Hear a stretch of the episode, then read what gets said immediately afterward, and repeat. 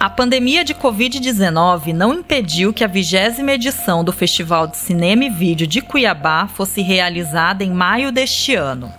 Em formato virtual, o evento permitiu exibições diárias de produções vindas de todo o país. Através da plataforma Amazônia Flix, foram exibidos os vídeos das mostras competitivas e de homenageados. Em sintonia com os grandes festivais de cinema realizados durante a pandemia, o Cinemato disponibilizou novos filmes diariamente e concedeu um prazo de 24 horas para que fossem assistidos. A 20ª edição do Cinemato é o tema desta edição. Eu sou Larissa Campos. Eu sou Eduardo Ferreira. Começa agora o podcast Capivara na Faixa.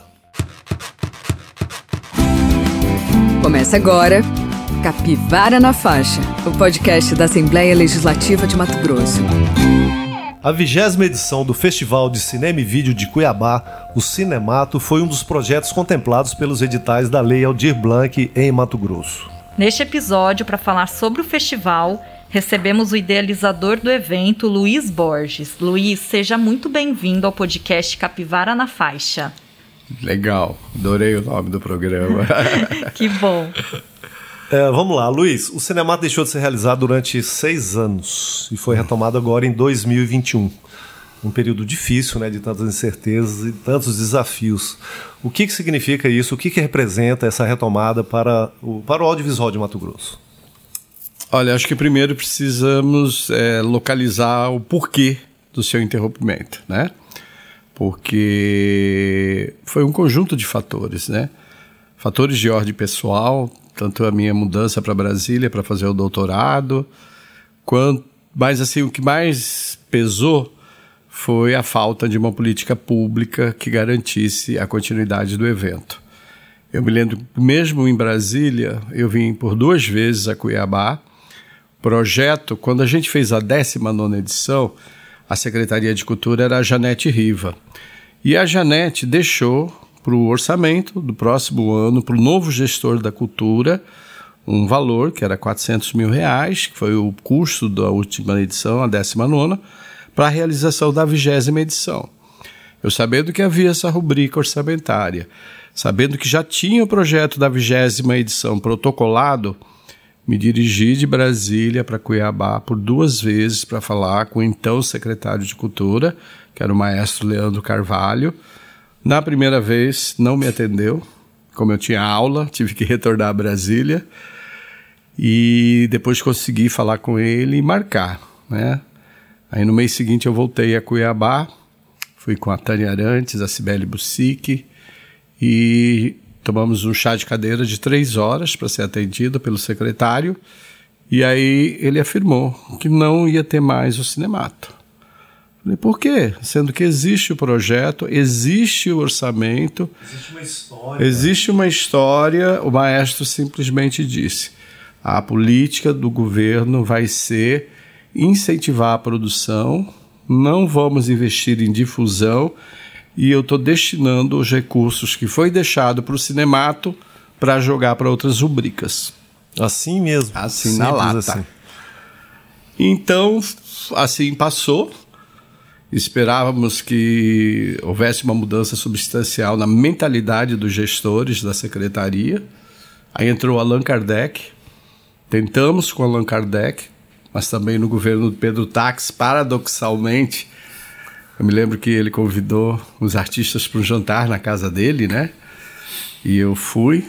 E para variar, a estrada da Água Fria na época não estava asfaltada, eu cheguei um pouco atrasado. E o Pedro falou, meu grande cineasta, você é a referência do cinema Mato Grosso, eu adoro o cinema e babá. Mas fato é que nos 2 anos da gestão do Allan Kardec também o Festival de Cinema não saiu, né? Acredito que mais por outros motivos. De modo que eu já estava preparado, eu aposentei da UFMT há 1 ano atrás, já estava preparado para sentar numa cadeirinha de balanço, colocar uma manta no joelho e fazer um crochê, um tricô, né? E cuidando das minhas memórias, porque eu não paro de escrever. Meu projeto de pesquisa que eu defendi, eu sou doutor agora pela Universidade de Brasília, sobre as imagens e memória da Aldeia Velha, o paraíso imaginário em Chapada dos Guimarães, onde eu resgato a memória de 13 interlocutores de grupos distintos, quilombolas, colonos do sul e os jovens que foram identificados como hippie e que fizeram toda essa luta ambiental que construiu o Parque Nacional de Chapada e mudou a vocação desse município. Então, eu sempre produzo, né? Então, achei que ia já ficar lá na beira do lago, só cuidando das minhas memórias. Então, foi uma surpresa, Eduardo. Para mim, foi uma surpresa muito grande quando recebi a lista do edital, saber que o festival tinha sido aprovado, e não só o festival. Eu tinha um roteiro de um filme que seria um longa-metragem, que eu fiquei muito preocupado com a pandemia, apesar de já viver há 2 anos isolado num sítio só com 2 cachorros, foi o período que eu estava escrevendo a tese. Quer dizer, esse isolamento social da pandemia não me pegou muito, né? Mas algumas pessoas não estavam preparadas para isso, né? Tive amigos que se suicidaram, perdi amigos, artistas plásticos, a própria doença com a Covid. Muitos, né? Artistas morreram. Muitos, né? Artistas morreram em Mato Grosso, eu estava lembrando. Falei, gente, está aparecendo a AIDS de novo, quando morreu Márcio França, Maurílio Barcelos, né? Foi todos esses artistas. E aí eu resolvi, como forma de transformar um pouco essa minha dor, escrever. Saiu o edital, que era só para curta, não era para longa, então eu me foquei em 3 histórias. Em relação ao fato, né, como o Eduardo tinha falado, do que representa, diante de tudo isso que você falou desse hiato de 6 anos, e aí o que representa esse retorno para Mato Grosso. Isso criou para mim, que durante esses 20 anos eu era o único curador do evento, sempre contando com a ajuda do Diego Baraldi, começou ainda como estudante de comunicação da UFMT, nós nos deparamos na seguinte situação. Primeiro, houve um declínio na produção de filmes no Brasil como um todo. Todos os festivais que estavam sendo feitos, mesmo de forma virtual, estavam abrindo os anos de produção para 2, 3 anteriores para poder ter filme. Período mais abrangente, né? Porque normalmente, se você não tivesse a pandemia... Se o festival é em 2021, tem que ser filmes produzidos em 2020, né? Exato. E a gente teve que abrir 2018, 2019, 2020, principalmente para longa-metragem, que foi houve uma redução drástica na produção de longa. Então, isso foi um problema. E o outro problema foi que, quando a gente começou a pesquisar sobre a produção nos estados e tal, vimos que em Mato Grosso haviam 6 longas-metragens... realizados, inéditos, que ninguém nunca viu. Teve alguns que teve carreira, já tinha participado de alguns festivais, como o filme do Severino e tal, mas que o povo de Mato Grosso não tinha visto. Então nós tomamos uma decisão. Não colocamos nenhum filme brasileiro na mostra competitiva, como eu já havia convidado 2, que era o Sequestro da Tata e o Piedade do Cláudio Assis. A gente desconvidou e passou eles como ao concurso, fora de competição, e trouxemos na programação principal dos longas-metragens concorrentes apenas, exclusivamente, filmes mato-grossenses. Acho que isso foi uma mudança radical no projeto, que mexeu com a cidade, mexeu. Ontem a Luciene Carvalho me ligou chorando, que ela ainda não acredita, que ela ainda está muito comovida, não pelo Cinemato, mas assim, ela falou o efeito do Cinemato das pessoas. Está todo mundo muito... Eu gostaria até de falar um pouco aqui, assim, do ponto de vista mesmo de quem vivenciou bastante o Cinemato, da importância dele. Ele é muito importante, ele formou tanta gente aqui, estimulou, né, a produção audiovisual. Realmente, depois do Cinemato, dá um boom, realmente. Antes e depois. Antes, né? E depois, exatamente. Então... Ele é tão... A gente é tão afetuoso lembrar do Cinemato. Eu vejo minhas filhas, vejo os amigos, as pessoas que dali surgiram, muitos profissionais hoje que... Realmente a cidade hoje está muito bem servida de profissionais, de equipamento, de tudo. Cresceu demais. Quando eu fui fazer a cilada com os 5 morenos, eu tive que trazer a equipe. Equipe toda de fora. Toda, né? De fora. Hoje São Paulo e Brasília. Eu acabei de fazer o Angelus Novo, uma equipe de 33 pessoas, apenas uma de Brasília. Olha que inversão maravilhosa, né? Isso é maravilhoso. Isso é fruto das oficinas que a gente foi fazendo, né? Porque essa coisa do festival, ela tem um lado bacana que trabalha no desejo das pessoas, que é assim, ver o filme na tela, ver o realizador anunciando, falando do filme, dando entrevista, ele senta, está do lado do realizador, está do lado da atriz. Muita gente fala assim, poxa, por que eu não posso também estar lá fazendo isso? Neuza, né? Neuza Bini, nossa falecida amiga Neuza Bini, a Neuza uma vez falou, Eduardo, o Bruno viu, você sabia, aquele primeiro prêmio que eu ganhei lá no Festival de Cinema, de Vídeo, Cuiabá, e falou, mãe, eu quero ser aquilo ali. Eu quero ser como ele. Eu lembro dela falar isso pra mim. E o Bruno Bini, cara, você viu uma carreira enorme. Mas você vê o fascínio numa criança. É. Né? Mariana, minha filha, gritou... Ah, pai ganhou prêmio, desse tamanhozinho lá no... É algo que motiva, né? E anos depois ela trabalhou no Festival de Cinema. A Denise Dumont queria levar a Mariana Nova York. Eu chamava ela minha bonequinha de luxo, em homenagem a Humphrey Bogart, daquele filme, né? A bonequinha de luxo. É. Mas... A Denise Dumont queria levar ela para Nova York. Eu falei, Eduardo, eu quero levar esse menino para Nova York, eu queria levar embora. A Mariana é muito talentosa. Então, e acho que é isso que é o lado bacana. Hoje, Eduardo, estava vendo a TV do Sesc, estão fazendo um programa, né? Uhum. Me ligou uma jornalista lá, Karina, para gravar uma entrevista e tal, e bababá. Aí depois eu conversando com o Diego virou e falou assim, Luiz, você não lembra dela? Ela foi do AD Cines, porque a gente não ficou só no Cinemato, né? A gente foi tentando levar o audiovisual para todas as dimensões possíveis, né? Era fazendo oficinas, curso para formar técnicos daqui do Mato Grosso para atuar nesse mercado e principalmente também formando a plateia do cinema. Sim. Então, durante 3 anos, quando a Petrobras ainda podia investir na cultura, né? Não teve esse desmonte aí pós-impeachment, nós conseguimos o AD Cines, que a gente pagava bolsa para cerca de 50 alunos de escolas públicas e 50 professores para pegar toda a programação do festival que foi exibida naquela única semana, estender elas para programação nas escolas, sessões nas escolas, e isso de forma tematizada, com os conteúdos didáticos, né? Com debates, convidando. Então, por exemplo... passar o filme sobre aborto, então convida um médico, convida um pastor, convida, sabe, sempre estimulando uma linguagem plural, né, sobre a vida. E o AD Cines, no último ano, nós tivemos um circuito de 30 mil espectadores e 300 debates realizados em um ano nas escolas públicas. O que com certeza colaborou para essa formação de público. Formação, né? Além da formação humana, a formação, né? Política, dos profissionais tudo, né? que a gente citou aqui, mas a formação de público também, que é fundamental nesse processo. Eu acho que tem um lado que é a magia, né? Das imagens, né? Imagem... Sempre, o homem sempre foi seduzido pelas imagens, né? Desde a caverna.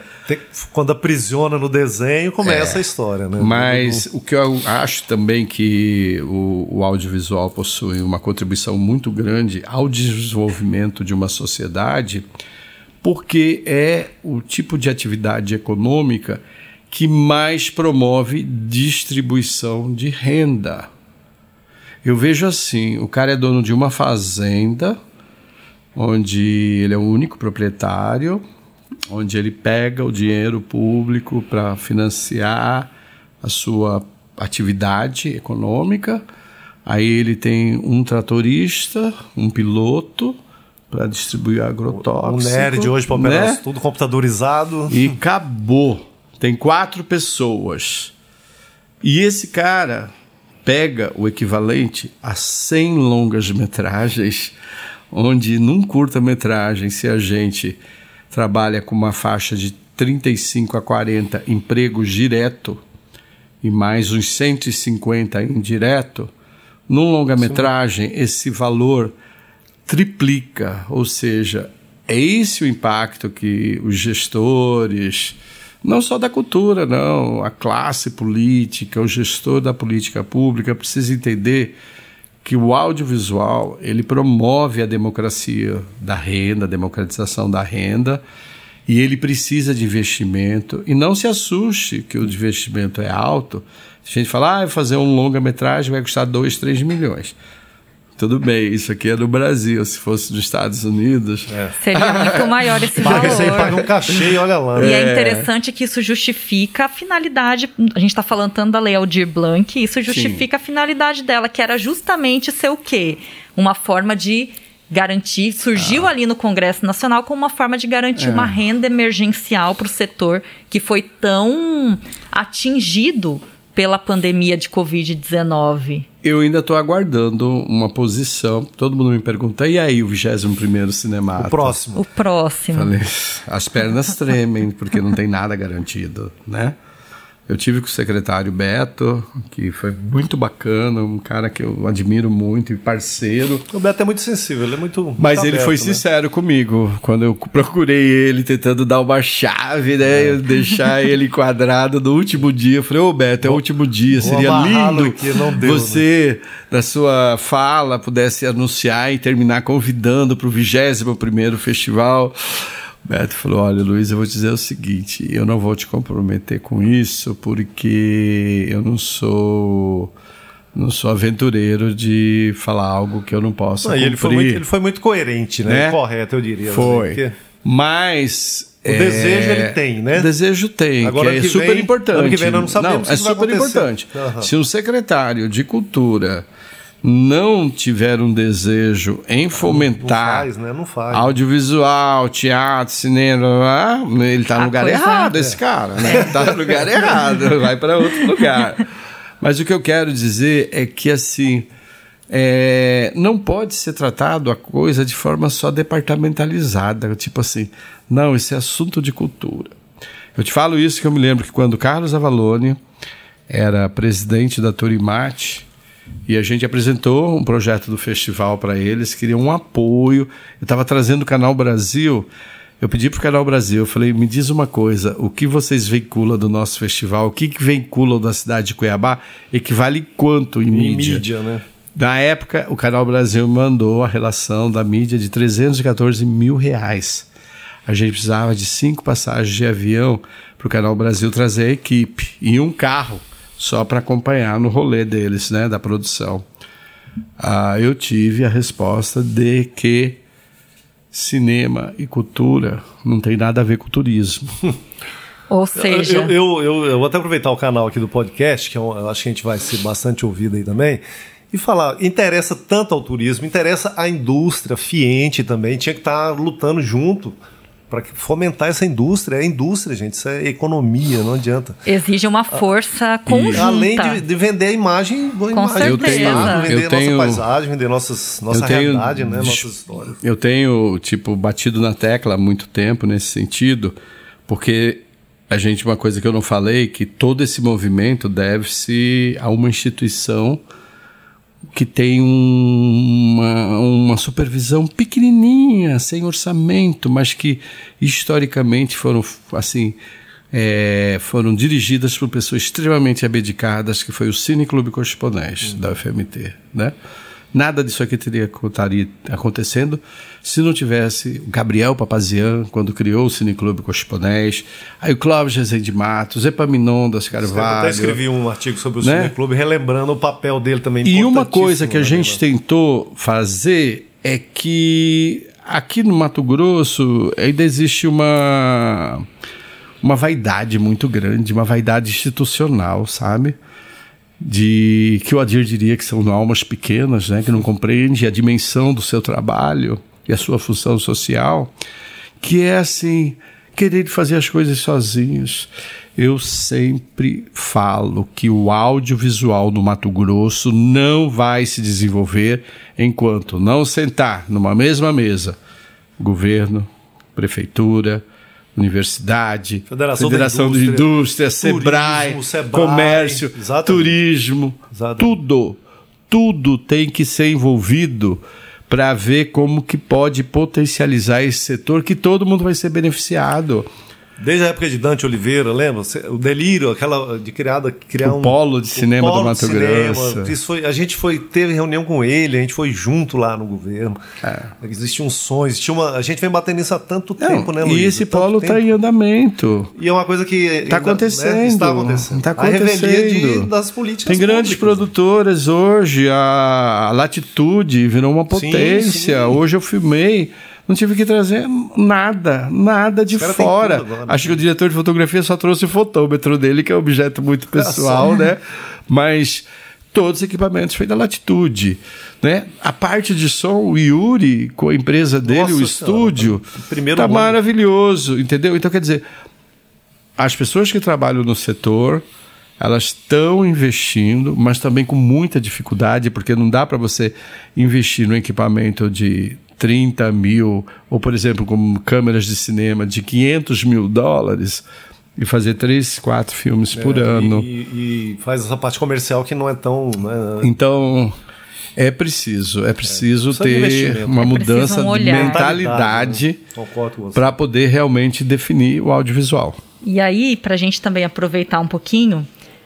nós sabemos que aconteceram algumas mostras, né? E a gente precisa, já que o nosso tema hoje aqui também é falar desse festival, então a gente precisa falar também de como foi a estrutura desse festival esse ano.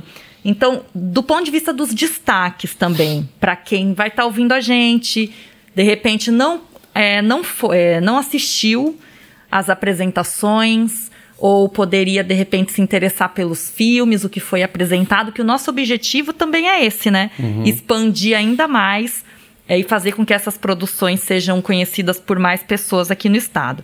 Então, se você fosse, assim, pincelar e dizer pra gente o festival, né, 20ª edição do Cinemato, quais, assim, foram os destaques, os filmes que, na verdade, se destacaram até dentro das mostras mesmo, que é um ponto importante também do festival... para a gente também poder passar para quem está ouvindo a gente também um pouquinho de como foi. Eu acho que assim, a grande diferença esse ano foi o fato de que ele aconteceu no ambiente virtual. E a gente pôde ter uma plateia que não fosse só a plateia cuiabana, né? O festival foi visto na Guatemala, no Uruguai, na Alemanha, Argentina, Estados Unidos, de Portugal. Então, assim, nós alcançamos uma plateia de diferentes pontos do planeta. Isso para nós é uma experiência inédita, né?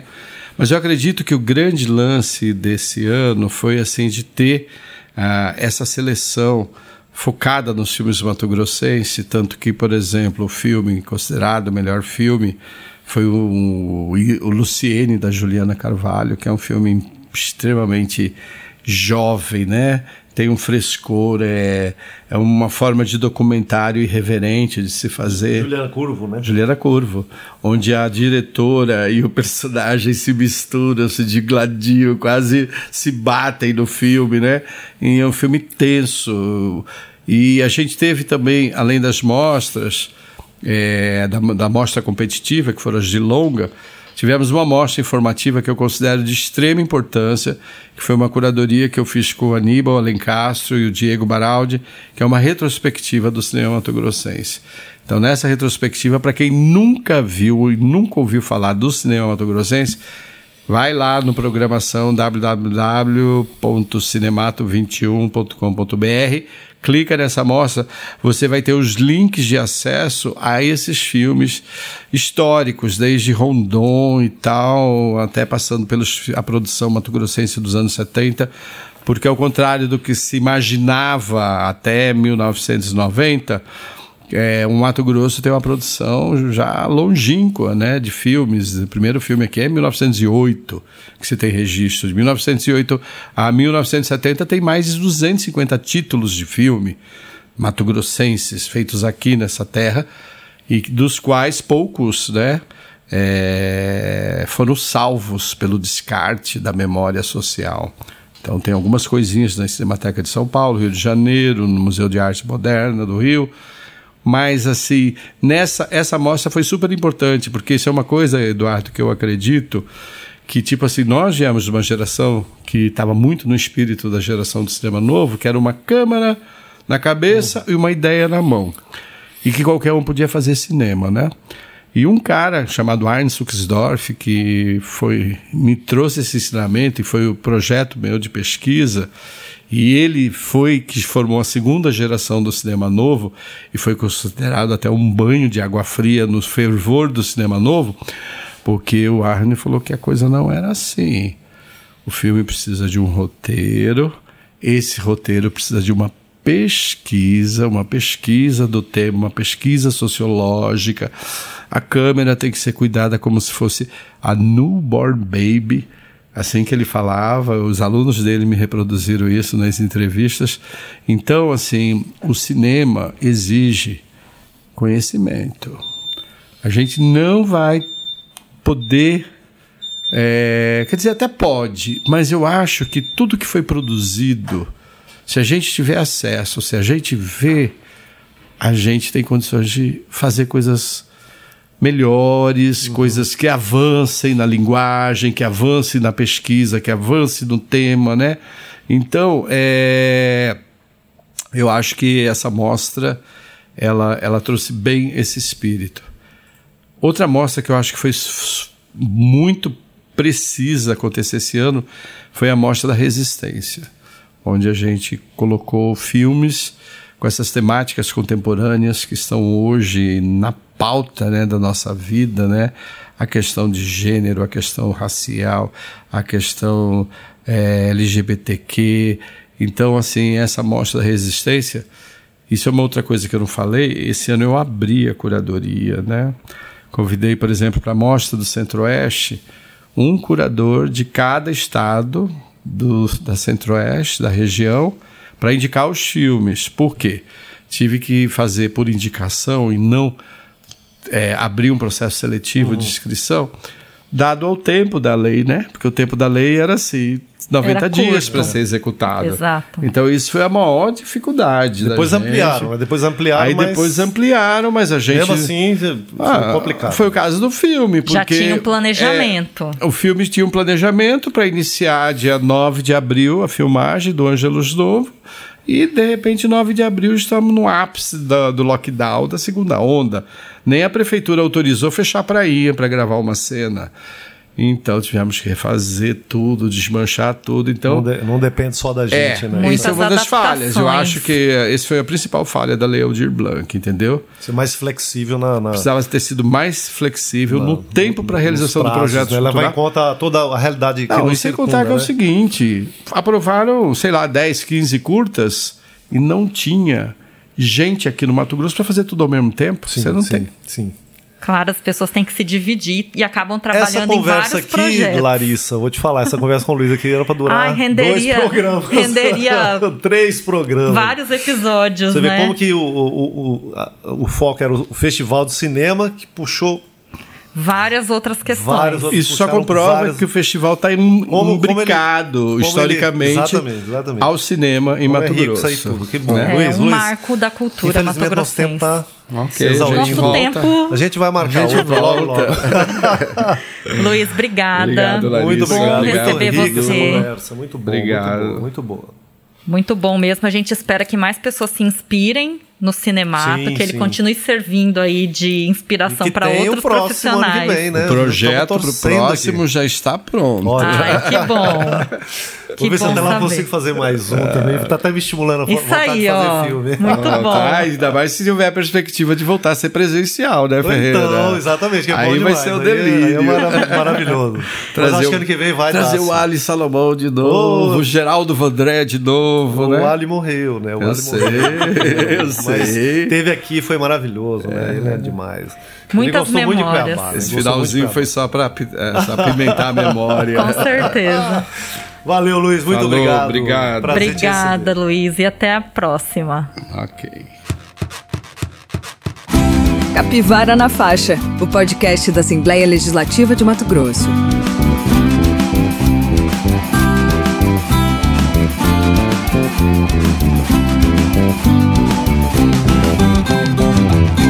A 20ª edição do Cinemato contou com o apoio da Assembleia Legislativa de Mato Grosso por meio da Assembleia Social, Universidade Federal de Mato Grosso, Cine Clube Coxiponés, Rede Cineclubista de Mato Grosso, Laboratório de Comunicação e Cultura, A Lente, Inca, Latitude Filmes, Cena 11 e Cine Teatro Cuiabá. E entre os grandes vencedores da mostra competitiva estão os longas-metragens Luciene, filme de Juliana Curvo, e Lupe, de Bruno Bini.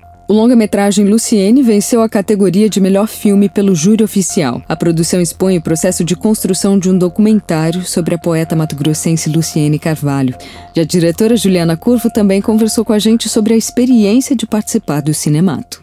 A ideia inicial era adaptar um livro de poesias da Luciene, chamado Insânia, para o cinema, fazendo um documentário do Insânia.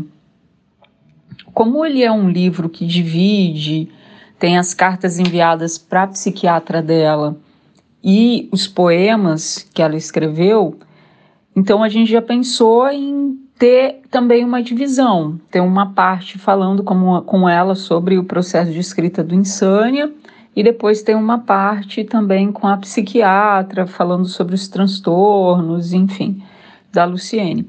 Ao longo do processo de criação do roteiro, isso foi se transformando. Num primeiro momento, a gente criou, não só eu, né, um diálogo com Quem Tem Medo de Virginia Woolf, e o nome inicial era Quem Tem Medo de Luciene Carvalho. Em função de, no momento de pesquisa inicial, sair algumas coisas sobre a personalidade, como ela era e tal, que eu acho que tudo isso foi desconstruído, pelo menos para mim, ao longo do filme. Então aí no começo era isso. Entrei até, digamos assim, em set, né? Entrei no processo de filmagem ainda com esse nome, Quem Tem Medo de Luciene Carvalho, né? Até assim como se eu tivesse também medo de Luciene Carvalho. E o próprio processo do filme foi se transformando no momento da criação, porque a gente percebeu que aquilo ali não era o roteiro realmente a ser executado, né? Por quê? Porque era inviável, porque a Luciene era muito mais do que aquilo, não é essa personalidade que amedronta, ela é muito mais uma personalidade que abraça os projetos, assim, como sendo dela também. Então aquilo não tinha muito sentido, né?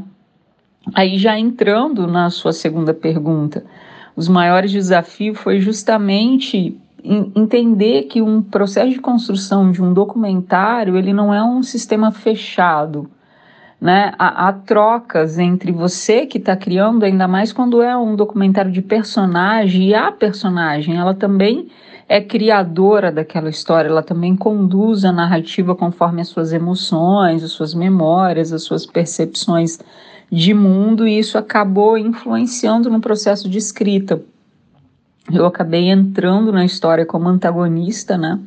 Ela como protagonista e eu como antagonista, aquela pessoa no documentário que persegue a pergunta perfeita, né, e que acaba gerando aí uma irritação.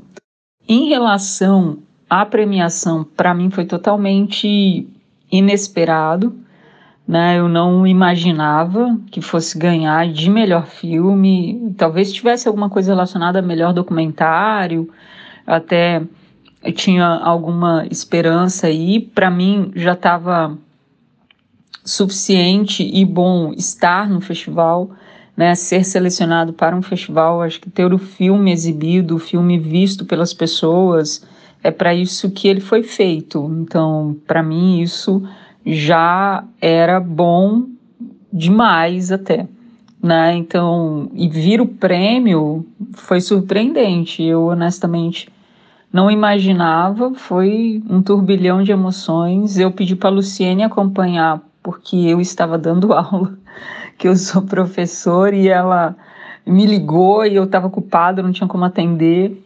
E aí depois eu vi que ela mandou a mensagem, o áudio, eu consegui escutar, falando que a gente tinha ganho, né? E eu fico muito feliz por ela também, por ter permitido eu fazer o filme, ter permitido que a equipe ficasse lá. É uma pessoa muito especial de ter permitido tudo isso e que não foi um processo fácil, acho que nem para ela. E então eu acho que esse resultado é excelente, inclusive para a Luciene. Eu acho que, espero que leiam mais a poesia da Luciene. Eu acho, é isso a minha grande expectativa com esse filme, mais que ver os filmes, é que leiam mais a poesia da Luciene, que valorizem mais a literatura feita por ela, né? A criação dela. Eu acho que, para mim, esse é o grande mérito que o filme pode ter, levar esse nome, levar a poética dela para outros cantos. Capivara na Faixa, o podcast da Assembleia Legislativa de Mato Grosso.